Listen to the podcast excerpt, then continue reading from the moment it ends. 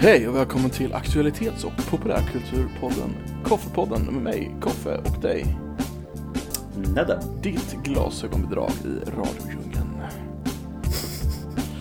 Ah, är du taggad? Absolut, alltid taggad. Är du taggad? Jag är ganska... Ganska taggad. Trött? är du trött? Nej, inte speciellt. Eller jo, lite. Ganska trött. Väldigt trött. Men det är lugnt. Lite taggad. Mm. Lite taggad, lite trött, lite full. Så det ska vara. Det låter bra.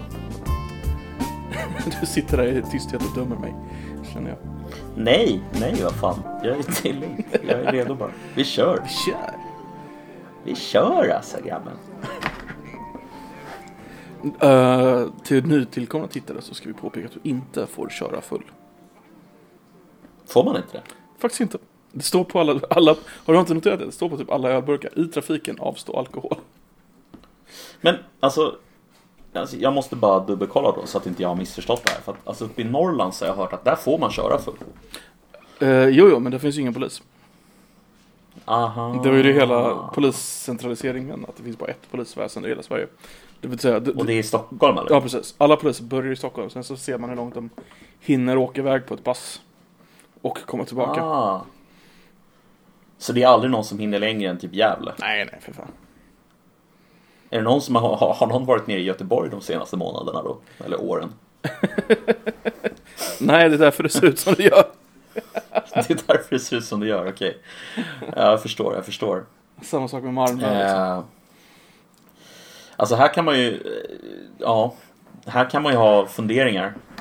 Kanske är därför, kanske är därför som det, det går ut för i vårt land nu för tiden. Det finns inga poliser, de alla är i Stockholm. Alla i Stockholm. Det är operation, hörde du det att de skulle flytta den här Operation Rimfrost till Stockholm för övrigt? Vad är Operation Rimfrost? Eh, Operation Rimfrost eh, började i Malmö och var liksom en insats som polisen drog igång för att stävja eh, den här vågen av eh, skjutningar och sprängningar Mm. som har varit där nere.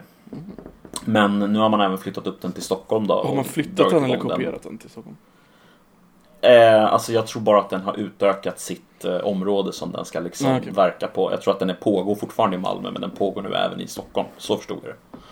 Jag kan ha missförstått men, men det var så jag förstod det. Så snart kommer den säkert till er också.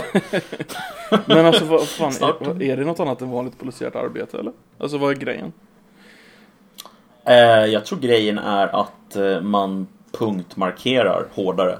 Eh, Ah, okej. Och man har satt in poliser från liksom Alltså man har för, väl förflyttat poliser tillfälligt Ah, Okej. eh, till de här regionerna för att kunna stärka upp liksom. Eh, så det är någon slags nationell samordnad eh, operation typ. Så det är så nära stop and frisk vi kan komma utan att faktiskt vara stop and frisk i Sverige? Ja men precis, exakt så. Eh, Ja men, ja men precis, absolut, det är ju det. Det är någon slags aktiv eh, eh, insats liksom. aktiv Mer i alla fall. Ja, precis. Aktiv dödshjälp. De ser att någon ska skjuta någon annan. De bara, nej, nej, nej, nej, nej. Låt den där killen bli skjuten. Det gör ingenting. Det är bara bra för statistiken i lång, långsiktigt. Ja, det är helt Så galet hur lite de får göra egentligen. Och hur mycket de borde Ja. behöva, behöva göra. Ja, och vart de fokuserar sina resurser är också rätt galet. Tänker du på något speciellt Alltså att eller? de in... Ja, jag läste väl här någonting ganska nyligen om att man hade satt dit, vad fan var det? Ehm, ah, det var någonting som jag reagerade över i alla fall. Jag kommer inte ihåg exakt vad det var men det hade med droger att göra. Och jag Ja, reagerade för att det är så här, jag bara tycker att det är så jävla löjligt. Bara satsa de pengarna och de resurserna på att sätta dit folk som begår våldsbrott istället kanske. Ja, Men ja, det är ju tyvärr ett återkommande tema i, i podden med tanke på det läget vi har i landet. mm, ja men det är väl ett härligt läge, eller? Uh, nej. alltså, Nej. nej men det är, Nej. det är fascinerande hur det har blivit så här. På så kort tid. Jag Mm. vet inte varför det har blivit så. Förutom... Nej, nej jag... Jag kan ju inte riktigt säga att det är slapphet från polisen, för jag tror inte de ville mer villig heller. Nej. Alltså jag, jag, jag, kan väl, jag, kan väl, jag kan väl tänka mig att det har påverkat hur politiken ser på Alltså frågorna. Mm. Det vill säga att det är en styrning uppifrån som i sin tur har lett till en viss slapphänthet kanske. Inför vissa, Ja. vissa fenomen. Men så här, jag tror inte den, de moderna politiker vi har idag har ju egentligen ingen framtidsvision skulle jag vilja säga. De, Nej. de softar ju bara. Och för dem, det här, alltså det här problemet är att det är ett gängkrig på gatan med massa granater och skit. De vill ju blunda för det så länge som möjligt. Det var ju först nu i våras de var tvungna att eh, eller höstas till och med, tvungna börja göra någonting. Och det är ju liksom ett problem för dem att folk kommer och stör deras lugna arbetstillvaro liksom. Där de, de, de kan ta det lugnt och äta gräddtårta liksom. Mm. Nej, jag, Mm. jag håller med. Är, det, alltså det, Det är- alltså, den svenska regeringen och egentligen hela, hela, stat, hela riksdagen, den är ju helt Alltså, reaktiv. Ja, alltså det är väldigt lite proaktivitet Mm. i förhållande till brottslighet Mm. och, och vad heter det, kriminalitet. Alltså det, det känns som att man bara liksom tittar på det som händer just nu och sen säger man så här, ja det här måste vi lösa. Och sen så när det väl kommer till kritan och man ska lösa problemet så är det bara så här, ja, ja vi tillsätter en utredning då. Mm. Men- vad, sägs, vad sägs om en utredning? Ja, precis. Men no- notera det att de, de, de löser det när folk klagar tillräckligt mycket. Så Mm. att de måste agera som om de löser det för att få sitta kvar. Mm. Mm. Absolut. Mm. Visst är det så. Och jag, jag påstår inte på något sätt att det nödvändigtvis hade varit bättre under en eh, till exempel borgerlig eh, regering eller att det historiskt har varit bättre. Jag tror att det generellt är så att eh, oavsett vem det är som har suttit där så har man mer eller mindre eh, har det varit en ganska lågt prioriterad politisk fråga. Eh, Jo. jag, kan, jag kan inte se att det har varit en högt prioriterad politisk fråga de senaste 20 åren. Eh, men att det börjar bli det nu är ganska Mm. uppenbart. Nej men alltså den sista människan med någon eh, vision inom politiken överhuvudtaget. Det var väl eh, eh, I all ärlighetens namn så var det väl Göran Persson. I, i Vad tänker du på då? Nej men han hade ju eh, Han kallades ju han, den som bestämmer liksom. Ja, du menar så. Alltså han, han, han Han ville ju medvetet styra landet. Han hade, lite, Ja, han hade ju ändå en vision. Sen kom Mm. Reinfeldt och var mer... Reinfeldt är ju ändå personifikationen av New Public Management. Alltså han vill ju ingenting, han vill ju bara ha... Han vill ju bli statsminister. För att ha det på CVt och att det är liksom... Det är det högsta man kan komma inom den branschen han var i liksom. Han skulle lika gärna kunna jobbat inom Volvo liksom. Och då skulle han vilja bli Mm. Volvo-VD. Inte för att han gillar Volvo, inte för att han gillar bilar. Utan för att det är den högsta positionen han skulle kunna få inom den branschen. Mm. Alltså han är ju väldigt, jag, alltså han slår ju mig som en så här klassisk teknokrat, grå, Mm. grå kostymgubbe som egentligen inte kanske skulle varit en eh, liksom Ja, han, hade, han, han hade väl i och för sig tydligt utstakade liksom, mål men de hade ju mer att göra med någon slags moderata eh, mål Mm. i samband eller i förhandling med alliansen. Liksom. Mm. Eh, och vilket är såklart rimligt men, men, men samtidigt Jag håller med dig. Alltså Göran Persson var verkligen någonting annat i den meningen. Eh, Löfven är inte heller så jävla liksom, alltså han har, han har ganska lite utav det här Mm. Vi ska hit. Eh, Men han, är ju en kompromisskandidat dags. inom uh, Socialdemokraterna. För, Ja. Förut hade de ju uh, Mona Sahlin som anses vara höger inom eh, S och innan det så hade de ju Håkan Juholt som anses vara väldigt, väldigt långt vänster inom S.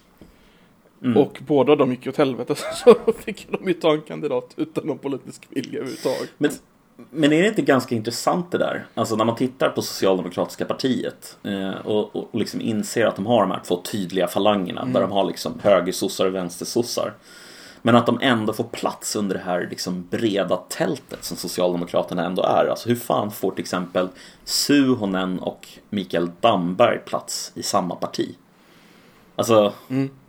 Hur? Can you explain that? Får får väl börja med Can't explain that. Tide comes in, tide goes out. Ja, Ehm, psycho. Man får väl börja med att tänka på att Socialdemokraterna inte är ett parti i grund och botten. Det är en fackföreningsrörelse som har expanderat in i politiken. Mm. Och då, Ja. då, då handlar det ju om att fylla maktpositioner Mm. och föra fackföreningskampen vidare.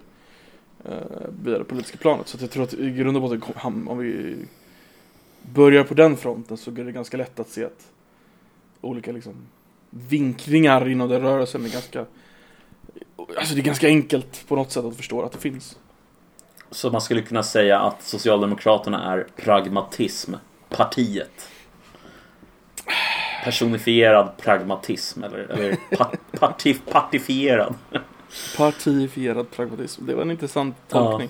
Ehm, ja, kanske. Nej, jag vet inte. Alltså, jag, jag tycker bara det mest är fascinerande att de, att Mm. de får plats med folk som är så långt ifrån varandra politiskt. Eh, så som jag ser det i alla fall. Jag menar, Men skulle du säga att det Eh. finns ett annat parti som står närmare? eh, Mikael Damberg eller Suonen. Både och. Ja, det skulle jag nog. Jag skulle nog säga att till exempel Suonen är ju närmre vänsterpartist än eh, i mitten av Socialdemokraterna. Mm. Alltså, du såg det här reformistprojektet de drog igång Ja, ja. för typ ett år sedan. Ja. Till svar på Ehm. de 79 punkterna. Men alltså Vänsterpartiet är ju bara en, liksom en dumpventil för eh, V, eh, för S. Alltså den är helt kontrollerad, Mm. egentligen. Ja, de har varit i alla fall. Mm. Jag vet inte om jag skulle säga att de är det längre. Eh, givet senaste, nej för sig. eh, senaste grejen här tänkte jag på då nu först. Du vet med eh, eh, Eh, ministern, ja, precis. arbetsmarknadsministern. Men samtidigt så backade de ju till slut när de fick lite, lite Ja de fick, de fick De fick sossarna att backa lite och så backade de själv och så blev det ingenting. Jo, jo, absolut. Men Så alltså, de, de har eh, aldrig behövt oroa sig för dem egentligen för kanske lite nu. Men det är inte mycket egentligen. De släppte fortfarande igenom hela partiet. Eh, trots de här 79-punktsuppgörelsen. Alltså det har inte varit ett Det har inte varit ett stort problem för dem att vänstern finns. Så är du någon Alltså, med någon form av vänster eh, ideologi överhuvudtaget men ändå vill ha en rejäl påverkan på samhället, då måste du gå in i S. Att, Jo men så är det ju. Men, Vi har ju varit liksom kommunisterna liksom. Det är ju det är bara att... ja precis. Men jag vet inte om jag Ja, håller med om Jag vet inte om jag riktigt håller med om att de inte har behövt bry sig så mycket om dem. Det, alltså efter Berlinmurens fall så kan jag hålla med dig. Alltså att det Mm. stämmer. Men innan det så skulle jag vilja säga att då var de ju minst sagt brydda över, över Vänsterpartiet när de hette VPK. Alltså eftersom de var oroliga för att Vänsterpartiet skulle liksom kannibalisera på deras eh, liksom röster som de ville ha från vänster. Eh, Ja, ja, men- och alltså även, även att man var rädd för kommunister. Eh, jag menar, kolla på, vad hette det programmet som man körde? Eh, som Jan Guillou, IB, Ja, IB. Hela, hela Sverige var Informationsbyrån. infiltrerat. Visserligen, det här är dock ändå 30 år sedan. Ja, jo det är ju ett tag sedan. Och det var ändå då som, mer, och då var ju Socialdemokraterna stora nog en egen majoritet. Eh, Oftast. Ja. Ehm, förutom typ 74 eller vad det var.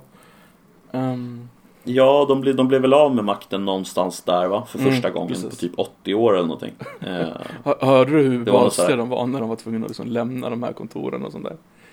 Typ att de vägrade visa ja, jag, vart allting Fan, låg. berätt, den där. berätta om det där. För jag, det är svag klocka som ringer. Typ att de så här, de, tyck, de, var så, de tyckte det var så självklart att de skulle sitta på de här kontoren. Ja, så att, att de precis, skulle precis. lämna dem var liksom inte... Precis, de vägrade liksom skriva upp en, eh, en handlingsplan för överlämnande eller någonting sånt här till, de, till, den- till den borgerliga regeringen. För att de var så här, det här är liksom en statskupp ansåg de liksom.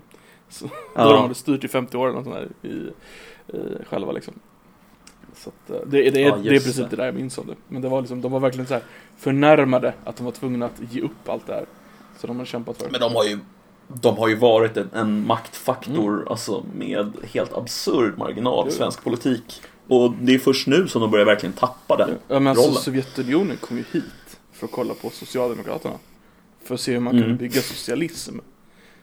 Mm. Alltså, och då pratar vi Mm. 40, 50, 60, 70-talet. Det var Mm. då. Det är ändå ganska fascinerande. Kanske inte 70-talet Nej, så mycket, fanns- men innan. Ja, men innan där, men det fanns ett ganska, det fanns ett ganska ordentligt utbyte mellan svenska eh, politiker och eh, öststaterna. Alltså DDR på skolpolitiksområdet så hade vi väldigt stort utbyte med, mellan socialdemokrater och eh, DDR skolpolitiker och skolforskare. Eh, på gott och ont, mest ont skulle jag säga. Men eh, ja, så var det. Men Annan tid alltså. ligger Frankfurt i Östtyskland? Jag hör vad du är ute efter nu alltså. ja, kan, du inte, kan, du, kan du inte försöka utveckla det där vidare? Jag lyssnar. Jag tror fan inte jag kan utveckla det där vidare om jag ska vara ärlig. Eh, Frankfurt låg alltså i Ja. Östtyskland. Det, det, det förklarar ju hela Östeuropa. Eh, eller ja, Berzik Frankfurt. Nu kanske jag säger helt fel här. Det är ju en, eh, alltså vi kan ju säga att det är en populär, kan man säga konspirationsteori?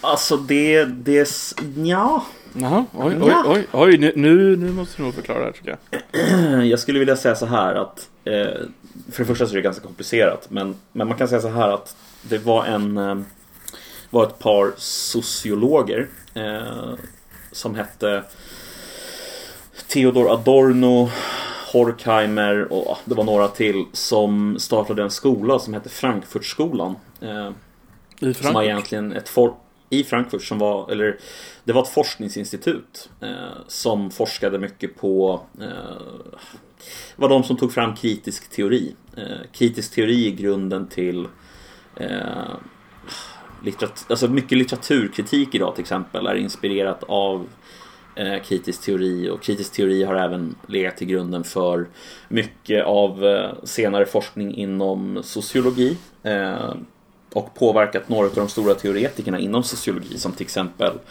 eh, Max eh, Weber. Max Weber. Jaha. Eh, som i sin tur då var kopplad till någon av de här gubbarna som jobbade på Frankfurt. Och sen när, när, eh, när Frankfurtskolan eh, fick stänga på grund av att nazisterna tog makten i Tyskland så flyttade de till USA och där etablerade de sig och gjorde ganska mycket eh, både positiva och negativa saker skulle jag vilja påstå. Därför att de Vilka positiva De grejer då? Alltså de, de satte ju ljuset på eh, frågor som man måste ställa sig själv kring till exempel vad är egentligen det auktoritära eh, samhället? Alltså som till exempel om du tittar på eh, fascismens Italien eller Mm. Tyskland under liksom Hitler. Eh, vad var det som ledde fram till att det kunde bli på det sättet? Då satte de de försökte liksom att någonstans analysera USA i den kontexten och då får du tänka på att det här var på 50-talet så att USA var liksom det var McCarthyism Mm. och det var liksom röda faran och liksom det fanns en del saker som de tyckte sig se i den amerikanska, eh, det amerikanska samhället som de tyckte kunde kanske kallas för liksom fascistiskt. Mm. Eh, Men, de, men då hade de också De gjorde massa så här utlåtelser om så här, det här är vad som kommer hända. Men sen så hände inte de sakerna. Ah. Eh, så att det är lite Alltså Jag tycker inte att det är något fel på deras liksom teoribygge. Det kan vara intressant att diskutera men det har fått lite för stort genomslag skulle jag säga inom sociologin. Alltså det är, och inom andra saker också som tar till exempel kritisk rasteori. Vet du vad det är för någonting? Är det vit, kritiska vita studier och sånt här va? Jajamensan. Och sånt. Precis, det har ju sin liksom Det har ju sin Sin källa liksom i kritisk teori Kritisk teori är ju ett sätt att se på världen Som i sin tur då eh, Tar de strukturerna som säger Som finns och säger Men varför, varför ska det vara så här? Ehm, och, Bara, bara rent institut kritiska rasstudier låter inte det helt för jävligt Jo, det låter helt sjukt. Alltså, det heter ju CRT, eller Critical Race Theory. Mm. Eh, på engelska. Eh, jag översätter det till kritisk rasteori. För att jag tänker att det är väl det enda som går att översätta det till. Eh, jag vet inte ens om det är, heter så på svenska. Ehm, vi är ju rätt osugna på att översätta saker till ras generellt, Mm. eller säga ras överhuvudtaget. Kan det vara någonting i vår historia kanske? Jag vet inte.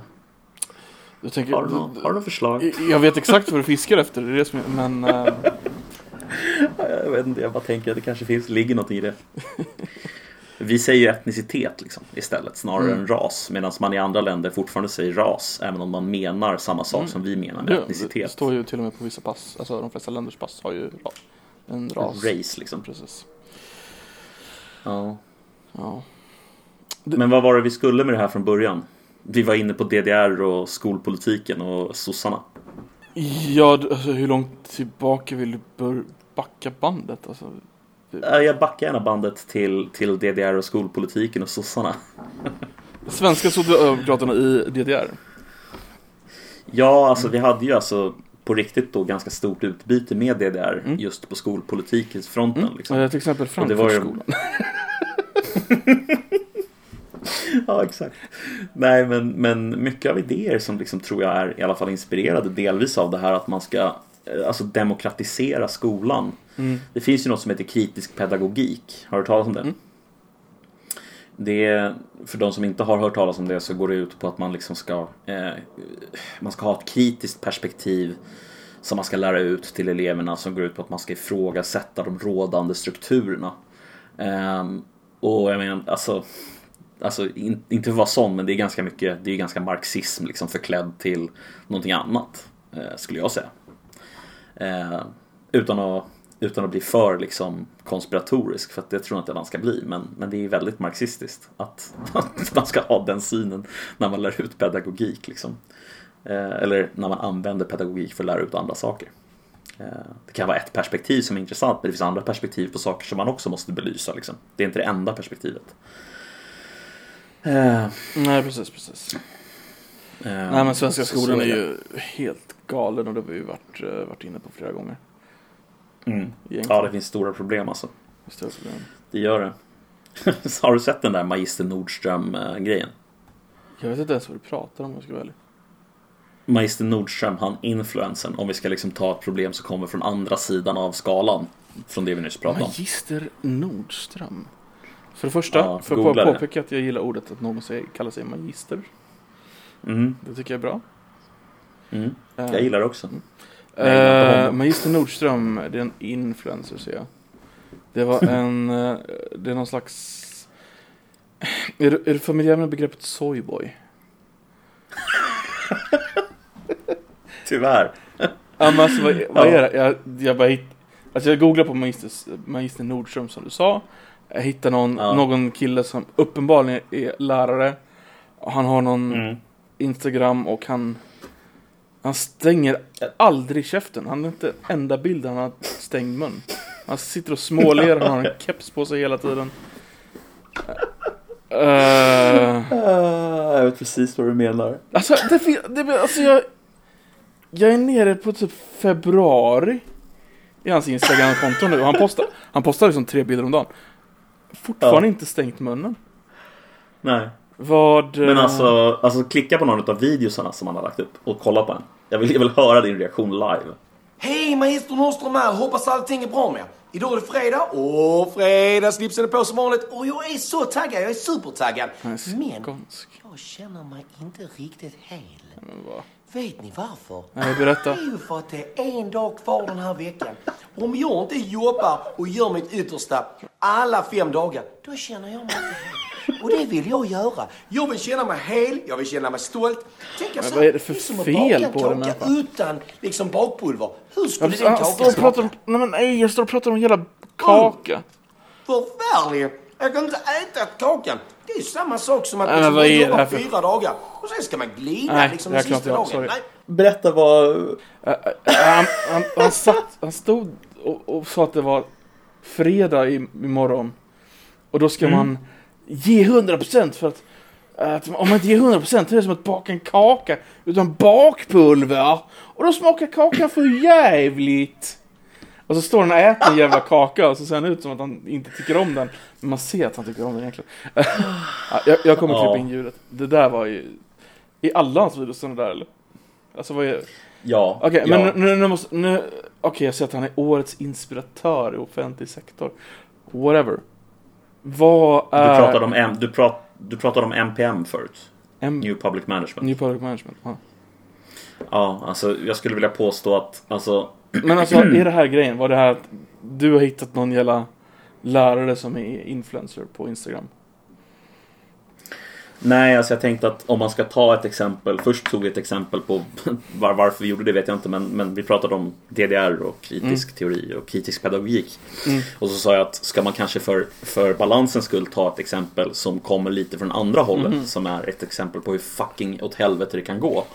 Så är han ett bra exempel på det. Alltså den här inspiratörs... Eh, liksom okritiska synen som han verkar ha på sociala medier och vad de kan vara användbara till. Alltså, han, han kommer från någon slags... Eh, eh, jag vet inte ens hur jag ska sätta ord på det. Alltså han verkar så jävla dum i huvudet så att det är fan klockorna stannar alltså. Det är uppenbart att den där killen... Vem fan det var det som sa det? Han har en trasig DNA-stege. Alltså det, det är vad som är felet på honom. Ehm, En grej som stör mig med hela bullshit. New Public Management grejen och egentligen hela, hela, hela, hela världen vi lever i. Och, och speciellt sådana här influencers. Mm. Det är hela den här fokusen på och speciellt om du lyssnar på honom. Individen. Mm. Du ska göra det här, du måste klara det här, du klarar man. Alltså alla samhällsproblem sätts på individnivå istället för att på något sätt Mm. göra någon analys på, på, på, större, på större sätt. Det är samma sak med Mm, de moderna klimat, klimatgrejerna. ja men Kolla på Greten, vad heter hon? Greta Nordberg? Thunberg? Thunberg? Ja, ja. Gitta Thunberg. Thun, Thunberg, ja precis, tack. Men allt, allt du behöver göra, du vet, du ska leva som eh, Greta Thunberg och så ska du inte äta kött och så ska du bo ute i skogen och då blir allt jättebra. Men vad fan, Kina har 70% av världens utsläpp. Jag kan inte göra ett piss. Vi måste ha, alltså vi måste, Mm. säg vad du vill om du är liberal liksom, men vad fan, vi måste ändå ha lite Ja. kollektiva lösningar på vissa grejer. Ja, visst. Och Ja, skolresultaten, styr- som en, så här, skolresultaten som man börjar prata om. Ja. Det är fan skiten i hur jag känner mig på en måndag eller fredag morgon. Det, det, det är andra lösningar än att komma med bakpulver som man börjar prata med. Ja. Mm. Nej men jag är helt överens med dig. Alltså det, det, han, han representerar för mig någon slags naiv syn på Mm. vad skolan ska vara och vad skolan ska göra för dig som elev. Mm. Jag tycker ju jag tycker ju någonstans att det måste finnas en balans mellan individperspektivet och det kollektiva perspektivet. Där man liksom Mm. inser att båda de är av värde. Mm. Och går man för långt åt något av de här hållen och liksom börjar låtsas att nej, men det är bara det kollektiva som spelar roll eller det är bara det individuella Mm. som spelar roll. Då går man ju bort sig liksom. Ja, ja, du, man måste, man måste ta hänsyn till individen. Exakt. Men, men individen kan inte vara helt ensamt drivande. Alltså, Nej, nej men det är så. Mm. Alltså, vi lever i ett samhälle. ja men det är inte lite så. vi lever i ett samhälle. Den där jävla klass... Var kommer det ifrån? We live in a society. det är från uh, Gamers Rise Up-memen. Aha, det är därifrån det kommer. We live in a society. Okej. Ja. Fattar, fattar. Ehm, nej men det, det, det är galet. Uh, apropå galna saker, har du hört vad som har hänt i Storbritannien? Snygg övergång. Ehm, Tack så du. Menar du när Tories segern genom att lägga ut en YouTube-video som hette Boris Wave Chill beats to relax and get Brexit done to. Nej, du skojar. Gjorde de det? Ja, har du inte sett det? Nej, Det jag har är inte fan det bästa som hänt. Det var Du ju måste länka mig den videon här och nu. här och nu. Uh, visst, visst, visst. Okej, så här heter den. Lo-fi Boris Wave Beats to relax slash get Brexit done to. Vad roligt. Jättebra ju. Ja, kolla på den. Mm, jag gör det nu. Det är den mest kollade videon på, på Conservatives YouTube-kanal. Det är alltså, Vad är detta? Om folk som inte förstår, det här är alltså en pastisch på en väldigt populär live YouTube-radiokanal som heter Lo-Fi Beats to Relax slash Study to. Som så här jättemånga, det är som en meme i sig hur populär den ra- YouTube-radiokanalen är. Och då hade konservativa partiet svarat på den här genom att göra en Lo-Fi Boris Wave Beats. Boris är då deras partiledare. Eh, Alltså det här är ju grymt smart gjort alltså. Visst är det fantastiskt? Alltså det är... Alltså vare sig, vare sig man gillar dem eller inte så måste man ju säga att det där är ju ett ganska briljant eh, liksom ja. politiskt propagandadrag eller vad man vill kalla det för. Precis. Ehm, Alltså det, Men vad- vad- vad var det som hände egentligen? De förstod ju verkligen memen. Um, ja, det måste de ju verkligen ha gjort. vad som har hänt på riktigt i Storbritannien är att eh, det har varit val för eh, typ tredje gången på fem år. Mm, måste vara det va? exklusive folkomröstningar. Ja just det, exklusive folkom och det har det varit två. I och för sig en Mm. utav dem var ju bara i Skottland men alltså Ändå. ändå. Fem, Fan jobbigt att vara skotte och ha fem folkomröstningar på fem år. Uh, vi kan Ah, komma till det shit, vad, det alltså. vad det har påverkat skotten ska vara. Men i alla fall. Uh, Boris har gjort det som, uh, vad heter hon? Kvinnan. Eh, May inte klarade av. Theresa May. Få en absolut majoritet i uh, House of Commons. Mm. Stämmer. 365 Eh. säten har hon fått. Jag har tänkt att han ska få ett nytt namn från och med nu. Ett nytt smeknamn. Mhm. Boris Breaker of Red Walls Johnson. Mm, det där är en ganska intressant referens. Det fanns ju ett område som ansågs vara the Red Wall, alltså Labours eh, så här, säkra säten. Mhm. Där Boris lyckades ta ett antal poäng. Mhm. Jag vet inte, tycker inte du att det var lite fascinerande? Alltså både hur debatten såg ut innan och hur debatten ser ut efter. Vad refererar du till? Alltså jag tänker väl framförallt på det här att liksom Innan debatten så var det ganska tydligt att folk var jävligt less på eh, att liksom de inte fick Brexit gjord liksom. Mm. Eh, och folk var upprörda över det. Det var ganska tydligt när de intervjuade folk ute liksom i förorterna att de var snea som fan. Och att de bara ville få det gjort. De var trötta på det Eh, liksom. Ja, de är less. Alltså, Mm. Oavsett om de ville att det skulle hända eller inte så är det bara så här, men gör det bara. Mm. och nu efteråt så, så, så blir det liksom en diskussion om så här, typ hur kunde det här hända liksom? Eh, jag- och man bara... Jag vill bara hoppa in här ett tag. Um, Conservatives fick alltså 14 miljoner röster. Vilket gjort att det här är det bästa valet för dem sen Thatcher 85. Samtidigt fick Labour 10 miljoner röster, vilket är ganska mycket. Men tack vare deras first past the post system, det vill säga att du måste vinna varje enskild valkrets, annars räknas det inte överhuvudtaget. Så har de gjort Mm. det sämsta valet sedan 1935. Vilket är ganska galet. Ja, det är ganska galet. Men det som Labour inte förstod, det var ju att folk Folk brydde sig om Brexit. Folk vill ju ha, vill Ja. ha det gjort. Um, Så är det ju. en grej som um, jag Ehm. inte tror så många i, i Sverige eller ens uh, jag själv var medveten om för så länge sedan. Det var att uh, en grej som Thatcher gjorde som var ganska populär i, i England som inte vi i, i Sverige förstår. Det var, vet du vad Canary Wharf är? Eh, nej. Det är en stadsdel i, i London där alla de här skyskraporna är. Okej. Och det var alltså ett slumområde när Thatcher tog över makten. Jaha. Och vad hon gjorde var att hon eh, gjorde det som ett specialinvesteringsområde. Eh, med lägre skatter och så vidare. Hon designerade även andra områden i Europa som special, eh, i, i England som specialinvesteringsområden. Till exempel där uh, Nissan-fabriken ligger som är ungefär 6000 jobb. Eh, Mhm. så- Och det är en freeport då kallas det, så det kostar inte något för dem att ta in grejer där. Förutom då vanliga fraktkostnader och sådär. Vilket gjort att det, det området blomstrar. Eh, Mm. men vad EU har gjort, som engels och engelsmännen är ju väldigt medvetna om de här specialområdena och vilken, vilken påverkan de har haft för, för Storbritannien. Och positiv ekonomisk inverkan. Mm. Men de senaste 25 åren har det varit omöjligt att designera nya sådana här i, i England. Eftersom EU kräver att man måste gå, få det godkänt på ett EU-nivå. Vilket gör att alla Mm. sådana här special economic areas bara godkänns i eh, ja, eh, Bulgarien och så vidare.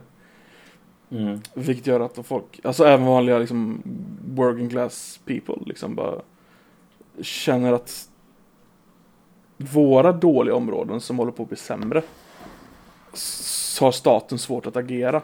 För det här är det primära sättet de känner till att få någonting gjort. Det är liksom det historiskt bevisade sättet att få någonting gjort. Som staten är Mm. förbjuden på att göra via EU. Så därför Mm. finns det väldigt många working class people som är för Brexit. Som inte uh, Labour känner, alltså så Labour och vanliga svenska eh, lyssnare kanske är medvetna om. Alltså, jag, jag är lite fascinerad över också hur diskussionen har gått kring eh, Corbyn. Mm. Ehm, alltså att man verkar vilja få det till att eh, jag ska inte säga att alla verkar, verkar vilja få det dit, men många verkar vilja få det till att eh, det endast är en fråga liksom om hur media har kommunicerat kring honom och att man har liksom utmålat honom som antisemit och du vet att det är hela den grejen som är anledningen bakom att det har gått så dåligt för, eh, för Corbyn. Men alltså menar de då att Boris Johnson har liksom inte haft problem med media? Alltså media har väl utmålat Boris Johnson som en a, buff, a buffoon liksom. Som Men eh, bara är dum i huvudet. Ja men visst, men jag menar att alltså det, Om det här har påverkat så måste väl Skulle inte det ha påverkat också? Mm. Alltså det är ju andra frågor, alltså det är kanske en, det är en, det är en del av det men alltså det kan ju inte vara hela förklaringen. Alltså förklaringen är ju större än så. Mm. Till varför liksom det har blivit en stor majoritet för Tories. Och jag tror att den stavas till största delen Brexit. Alltså, Ja, ja. Alltså Corbyn gick ut och sa att han skulle vara neutral på Brexit-frågan och kräva en ny omröstning. ja, jag tror inte det gick hem. Det gick ju verkligen inte hem. Alltså äv- även eh, så kallade remoners, alltså sådana som har varit för Remain väldigt länge och väldigt irriterande länge. Har ju liksom Ja. börjat blekna i frågan så de vill ju bara bli klara med skiten. Det, kan Ja, inte, det har ju varit den dominerande frågan i fem år liksom.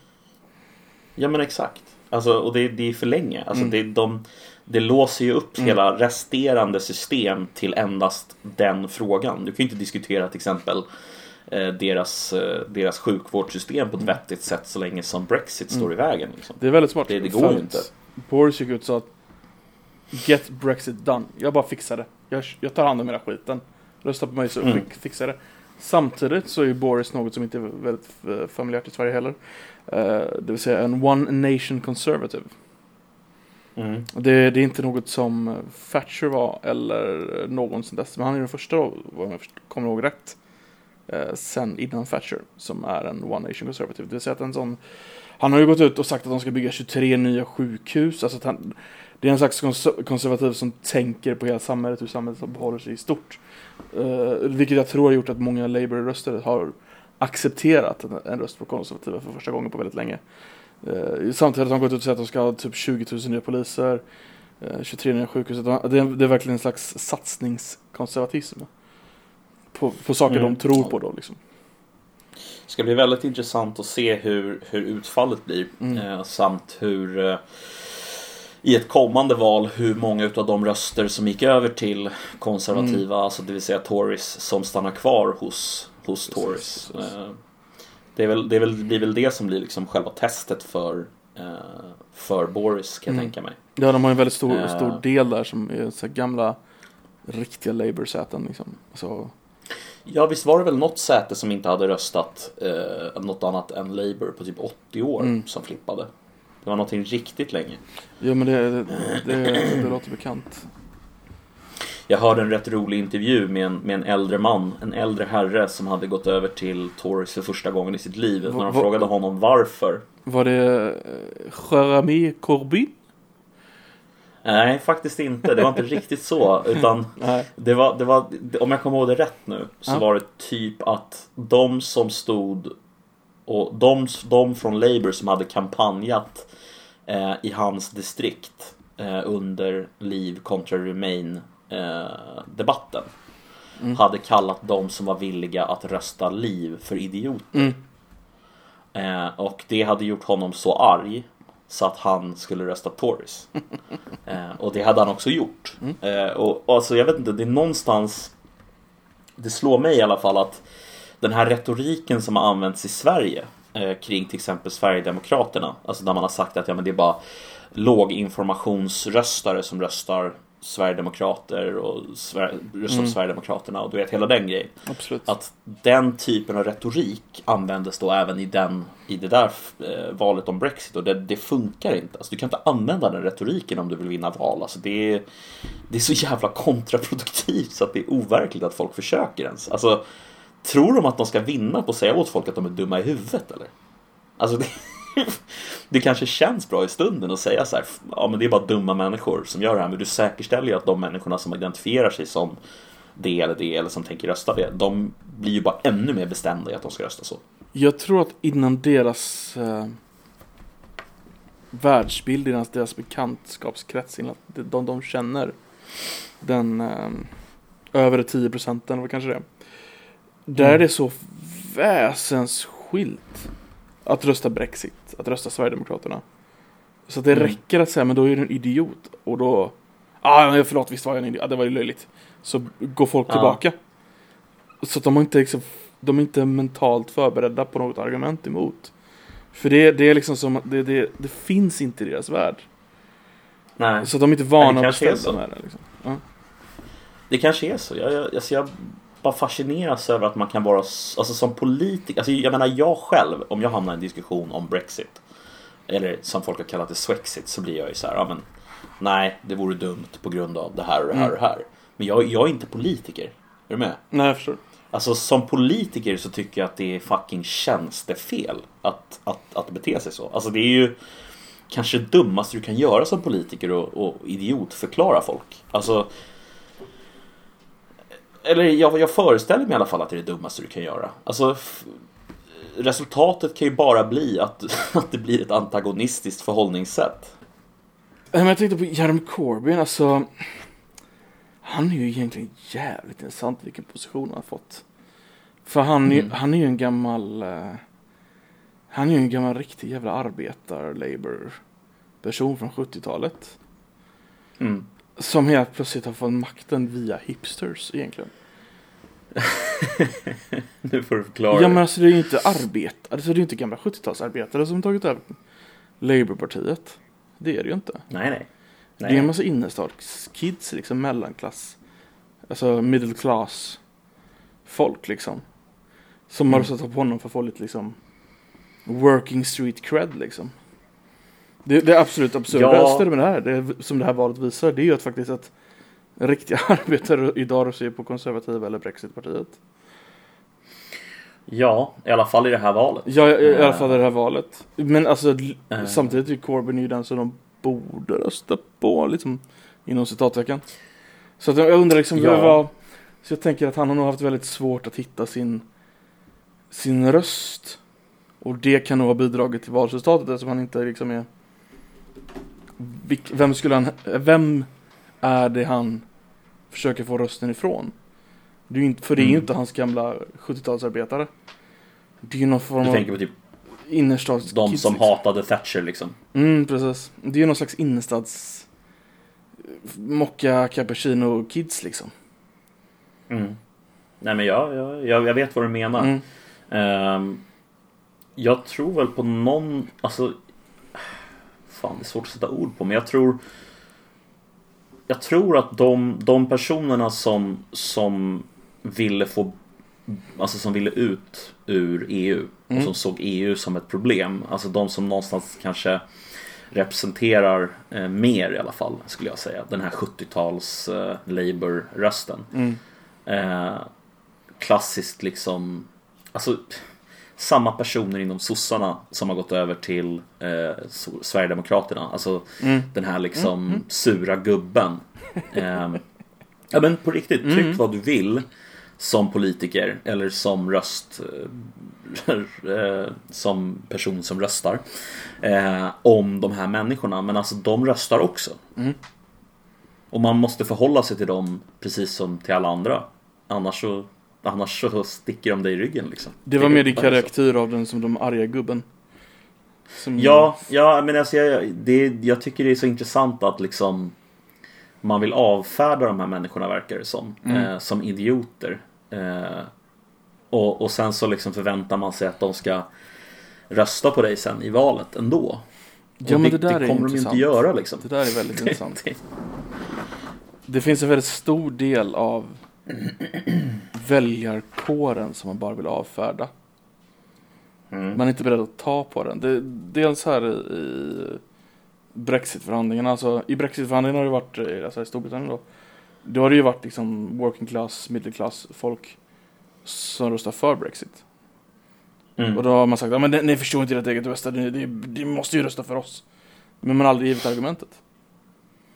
Och samtidigt har vi, har ju, vi har ju något slags liknande problem i Sverige då. Där eh, socialdemokratin då, inom, är, det, är det väl som får anses vara motsvarande parti i Sverige då. De har inte gjort förklaringen varför man ska rösta på dem i alla fall. Nej. Mm. Nej, det är alltså de... eh, Ja, jag vet inte hur man ska riktigt så här... Alltså hur förklarar man att, att man väljer att liksom inte ta problemet på det allvar som kanske det behöver tas på. Alltså om man tar ett parti som Socialdemokraterna och Moderaterna. Moderaterna har förlorat massor med röster till Sverigedemokraterna och samma sak gäller för Mm. Socialdemokraterna. De har förlorat ungefär lika många Eh. procentenheter var, skulle man kunna säga. Eller procent var. Modera Moderaterna känns som ett parti som på grund av att de har förlorat massor utav röster till Sverigedemokraterna har gjort den här vändningen att de liksom säger att okej, ja men nu så inser vi att det här var ju korkat och man börjar ta liksom integrationspolitiken Ha, på har ett de annat varit allvar. nöjda? Ja, ungefär. Mm. Ja, men det, det är typ det de har kommit ut och sagt. Liksom. Ja, men vi har varit naiva och vi har varit dumma i huvudet. Och det, det vi gjorde under Reinfeldt, det var korkat ungefär. Mm. Eh, vi skulle aldrig ha gjort det här samarbetet med Miljöpartiet. Det är ju ungefär det som Kristersson har sagt. Centerpartiet va? Eh, nej, Miljöpartiet. Ja, just det, de hade eh, jag ja, tänker på migrations... Ja, den här överenskommelsen som skedde där. Mm. 2011, 2010 och sånt där. Mm. När, när Sverigedemokraterna kom in. Precis. Ehm, Då Miljöpartiet för övrigt menar- började ha eh, valreklam på arabiska förut. Ja just det, samma, samma val ja. Mm. Ett riktigt, en riktig valvinnare. Mm. Eh, nej men det är liksom, jag tror att någonstans så den, den, den omsvängningen som Moderaterna gjorde där. Det känns inte riktigt som att Socialdemokraterna har gjort den. Alltså de har gjort den kanske i ord till viss, till viss del, att man har pratat om det. Mm. Men inte i handling på något sätt. Alltså man har ju diskuterat frågan utåt men man samarbetar ju fortfarande tillsammans. Man sitter för fan till och med i regering med Miljöpartiet som är Precis. precis, tvärtom. Så det går liksom, man har ingen förtroende i den Mm. frågan. Nej men där, Eh, där har de gjort det där intressant att de liksom så här, eh, gått ut och sagt att ah, men vi, vi är tuffa mot invandring nu och sen så har de eh, behållit Miljöpartiet i, i regeringen. Vilket gör att deras, Mm. de, de kan säga att de är tuffare och att vi har tuffare policies nu. Mm. Samtidigt som de inte behöver leva upp till dem för att de kan gå ut och säga ah, men det, det, vi, vi är ett regeringsparti, vi, vi, är en, vi har inte ensam makten, vi måste faktiskt förhålla oss till det där. Så att de, de, de äter och har kakan samtidigt liksom. Mm, exakt. Och jag menar, de har ju rätt. Alltså, de kan säkert inte sitta kvar vid makten. Alltså, hade de, hade de valt att till exempel säga nej till den här gymnasieamnestin Mm. så hade säkert Miljöpartiet bara sagt så här, ja men då tänker inte vi sitta i regering mer. Och då hade de ju förlorat makten. Alltså det här är ju Mm. innan valet givetvis. Precis. Men, men eh, alltså å andra sidan långsiktigt så kan det ju inte vara speciellt smart att säga att man vill någonting. Eh, säga att man vill bli mer restriktiv med invandring och tycker att de frågorna liksom är viktiga. Och sen agera på det sättet. Alltså det kan inte Nej. vara... Ja, jag, jag, jag Eh. bara tänker på gymnasielagen, det är ju en av de Egentligen är det ju en av de mest oroväckande lagstiftningarna i svensk historia. För jag tänker, för de, de det var ju en massa som protesterade utanför riksdagen, eller hur? Om det här. Ja, Det- är vi på Ah, Medborgarplatsen? ja, men det, Stockholm är Stockholm för mig. Sorry. men det, det, det det var, det var att det var massa som protesterade där. Flest, mest afghana, afghaner själva, men även vissa andra. Vilket Mm. gjorde att de i, i, princip tvingade igenom den här lagstiftningen. För massa miljarder. Mm. Och samtidigt får regeringen spara pengar på andra ställen. Vad de då måste göra är att de måste helt enkelt ta pengar från svagare grupper. Alltså folk som, folk som inte ha, har det... ehm, vad ska man kalla det? Kapitalet. Alltså det, det, den möjligheten att protestera högljutt så blir problematiskt Mm. för regeringen. Mm. Och det, det undangre, under, undangriper, undangräver, Undergräver. undergräver hela den här gamla socialdemokratiska idén med ett allmän välfärd. Mm. För nu har de ju börjat, nu har de till och med börjat kommit med så här eh, Alltså hade du sagt det till Socialdemokraterna på 90-talet har de ju vänt sig om liksom. Men de har ju idag glasögonbidrag. Ja. Alltså det hade ju aldrig Socialdemokraterna kunnat acceptera förut i tiden. Glasögonbidrag, alltså riktade bidrag till folk med glasögon. Alltså det, det hade ju varit krav på ett allmän bra välfärd. Men nu skär de ju ner så pass mycket så att glasögonbidrag är relevant. Och det är ju- det som det jag menar med att den här afghan eh, visar på att regeringen har, står inte längre för någonting utan de, de viker ner sig där de där, på vissa ställen. Alltså där det finns tillräckligt starka motkrafter. Vilket då kommer göra att moster Agda, hon har ingen stark röst. Det, alltså PRO kan ju inte organisera sig på det här sättet. Så PRO kommer ju få lida. Alltså pensionerna Ja, kommer, alltså alltså alla, alla, alla organisationer kommer att få lida. Förutom där det blir en stark motreaktion. Så börjar du skära ner på socialbidragen till exempel. Då har du ju väldigt många, in, alltså invandrare till exempel. Det är ju den största gruppen som tar socialbidrag i dagsläget om jag förstår rätt. De kommer ju Mm. skrika högt. För de förväntar sig något Alltså, annat. Men jag tror, jag tror någonstans att alltså, i, i grund och botten så, så handlar det här om, eh, om väljarströmmar. Alltså att väljarna vill en sak men tycker att politikerna säger någonting annat. Jag tror att i ganska stor grad kan man se att väljarna säger att nej, just migrationspolitiken, där har ni liksom misslyckats. Migration och integration är väl de två tydligaste frågorna.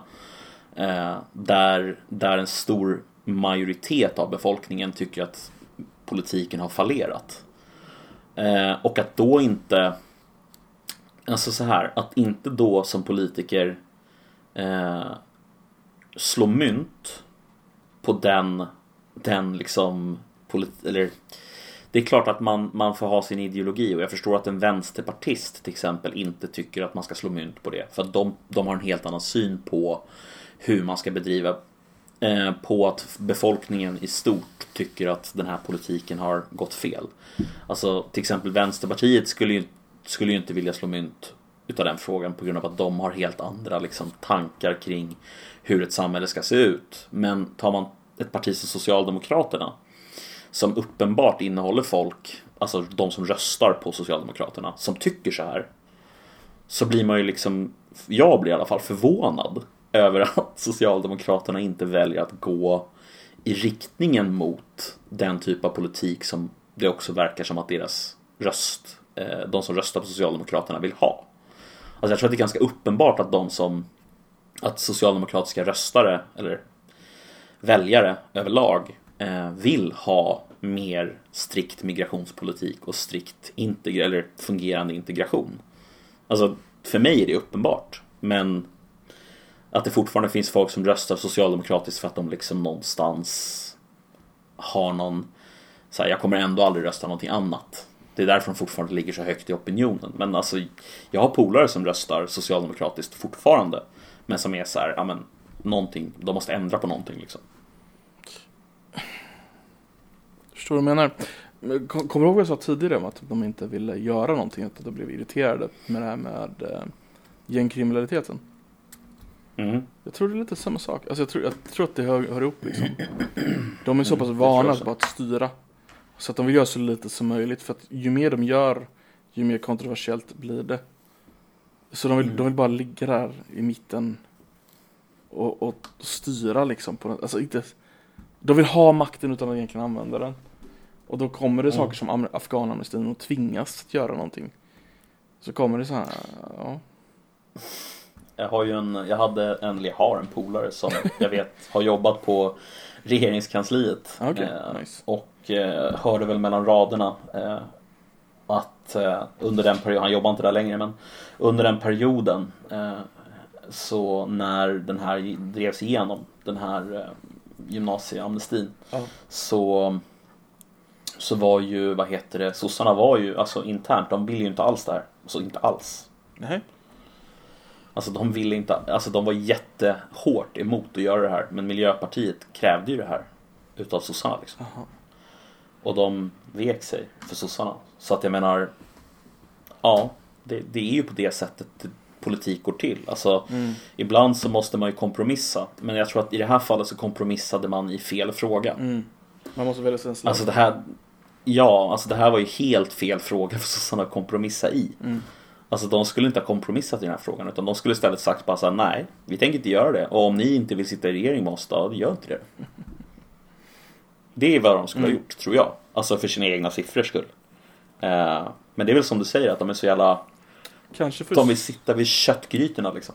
kanske för sina egna siffrors skull. Men jag tror inte de hade kunnat behålla regeringsmakten i ett val efter det. Nej, det tror inte jag heller. Mm. Eh, men å andra sidan, alltså... Det känns så pass viktigt kanske hade för kunnat ta makten i nästa val liksom. Ja. Men nu pratar Så- vi om ett parti som ändå ledde Sverige liksom i 50 år i sträck. Eh, och sen Mm. hela 90-talet och sen... Alltså det, det är svårt. Vi var med makten 2006. Ja men jag tror det är svårt för dem att tappa, alltså att inte vara ta makten om de kan det. Alltså det... Det tror jag också. det... Herregud. Det är väl deras... Vad är, vad är uttrycket där? Raison... Raison Ett- d'être. Reason for being. Ja, det är deras... Det. Det är deras... Det. Ja men det är lite så. Ja. Alltså, de, hela deras existensberättigande är att liksom de vill De ska ha makten och Mm. de ska regera liksom. Eh, visserligen så är det klart att alltså, det, det, det vill ju Moderaterna också.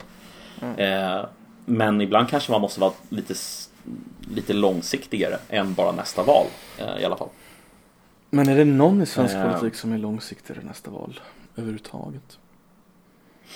Ja, det är en bra fråga. Det kanske inte är det. Det kanske är så att man som politiker alltid måste vara kortsiktig. Eh, att det finns massa, massa tunga liksom eh, massa, massa tryck på att man ska liksom göra det som är kortsiktigt framgångsrikt för att ta makten. Mm.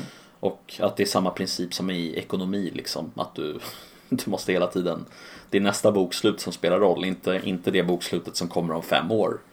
Eh, men jag vet inte. Det, ibland så känns det som att man måste vara långsiktig om man inte vill förlora långsiktigt. Eller? Har jag fel? Nej, jag tror du har rätt, men jag tror inte... Jag vet inte ett enda parti i Sverige som pratar om framtiden. Nej. Nej, inte jag heller. Det är ingen som säger så här, Eh. det här är vi och här vill vi vara. Men man, man, kan väl, man kan väl i och för sig säga att den Alltså att, att Sverigedemokraterna har fått monopolisera frågan om migration på det sättet som de har gjort. Absolut. har ju absolut. varit deras största liksom, dragkraft. Alltså, det är ju väldigt många som har börjat gå över till att rösta, social, rösta Sverigedemokratiskt på grund av att de tycker att de andra partierna helt enkelt inte har tagit i den frågan på det sättet de vill att de ska ta i frågan. Jo, Alltså, alltså, som en slags protest liksom. alltså Sverigedemokraterna är egentligen ganska dåligt parti. Alltså, ja, rent- alltså tittar man på deras... eh, Det är ju, de är ju skräp för fan. Men de har fått sån, de har åkt snålskjuts hela vägen upp till största parti. För att de andra Ja. vägrar ta på det liksom. Ja, shit alltså. Förstår du? Alltså, tänk om de blir största parti i nästa val. Shit, vad sjukt. Alltså, jag tror de blir det. Det vore så jävla galet. Då får de ju första chans att eh, bilda regering. ja men så här, ponera att de blir största parti. Ja. Ingen kommer ju vilja bilda regering med dem. Men vad tror jag? Alltså, jag tror att det i så fall blir en moderat KD-regering med typ de som stödparti. Jag tror inte, jag tror, Mm. tror inte de får vara med i regeringen. Även som största parti. Nej, nej alltså jag vet inte vad som Det är så jävla svårt att sia om alltså, vad som ska hända eh, Det känns i alla fall som att Anledningen till att politiken i Sverige är så otroligt konstig Mm. och har varit de senaste Ja, sen de kom in i riksdagen egentligen Ja. eh, Det är ju på grund av migrationsfrågan Mm. Alltså det är migrationsfrågan som ligger som en våt jävla filt över allt annat Precis. och hade man bara liksom Hade man tagit i den frågan så hade folk kunnat börja bry Det är lite som Brexit på det sättet. Alltså att Brexit-frågan har legat Och migrationsfrågan även då i Storbritannien Men Brexit-frågan är ju kopplad till den frågan i Storbritannien Har legat som en liksom våt filt över deras diskussion de senaste åren. Och på samma sätt har det varit här med migrationsfrågan. Alltså alla andra frågor Går hela tiden att relatera tillbaka till migrationsfrågan Mm, Pratar man om precis. skolan så kan alltid Sverigedemokraterna säga så här, ja men anledningen till att det går dåligt i skolan är på grund av och sen så även om det inte stämmer så är det liksom en del av det Precis. och folk är irriterade på det. Ja men alltså det är klart att med den väldigt höga invandring vi har haft så har det ju alltid en inverkan på i princip allt. Jo men det är alltså givetvis. Alltså när jag, när jag pluggade nationalekonomi så eh, sa våran professor att ja men alltså givetvis varje person du tar in i ett land, alltså han är sosse alltså. Mm. Varje person Varje du tar in, in i ett land. Ja men han sa det, han bara varje person du tar in i ett land blir ju en kostnad för staten. Ja absolut. Eh, alltså, och det, det kommer du inte ifrån. Alltså det spelar ingen roll vad du tycker om det är bra eller dåligt. De kommer att kosta pengar för staten. Punkt slut. Mm. Det, det, alltså du ska ju koppla dem till alla olika jävla försäkringssystem som vi har. Mm. Och det, ja, det kostar pengar. Om vi inte tar in bara Jeff Bezos tio gånger om. Ja, eller typ så här överklass-iranier som vi gjorde. Ja det. Alltså under Ja, liksom men det kostar- revolutionen. Men det kostar ju ändå pengar. De, de var ju tvungna att lämna ganska mycket. Ja, visst var de tvungna att göra det. Men jag tror att Men liksom... de var nog... Alltså... Ja. Nej men säg, sorry. Jag vet inte vad jag skulle säga. Eh, De har nog integrerat, alltså de har ju nog haft en väldigt rent eh, samhällsekonomiskt så har de nog haft en väldigt positiv inverkan. Alltså överklassiranier Ja. som grupp ja. Ja, ja.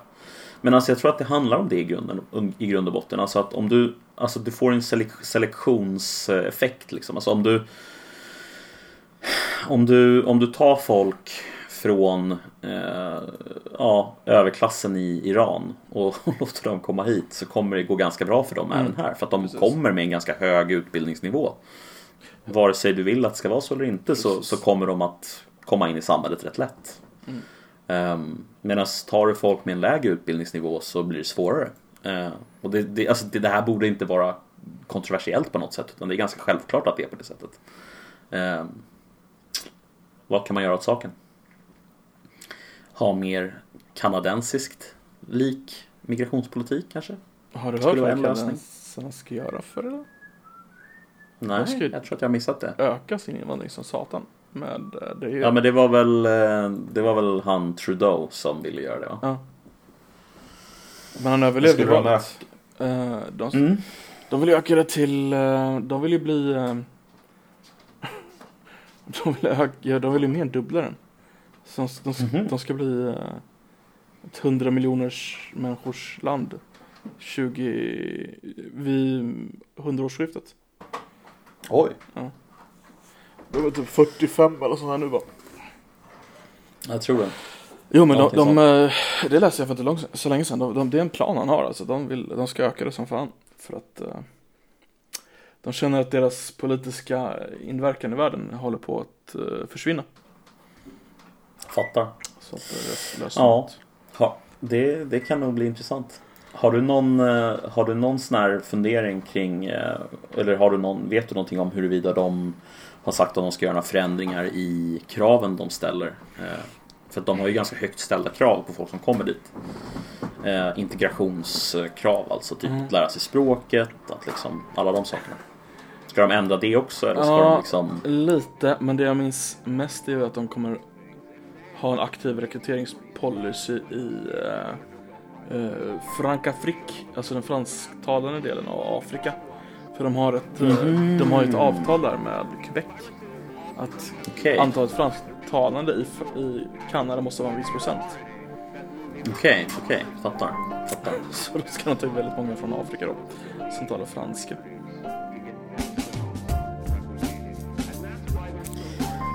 Ja, eh, tackar vi för ett intressant avsnitt med eh, mig och Koffe. Mig, det är alltså Nedden och Koffe, det är alltså vår eminenta administratör på Swedit, Koffesson. Eh, tack för oss. Ha det gött, hej! Hej. Ja, men det gick bra. Mm, det gick jättebra. Det var ett fint avsnitt där. Eh, känns som att första halvtimmen så hade vi riktigt bra flow.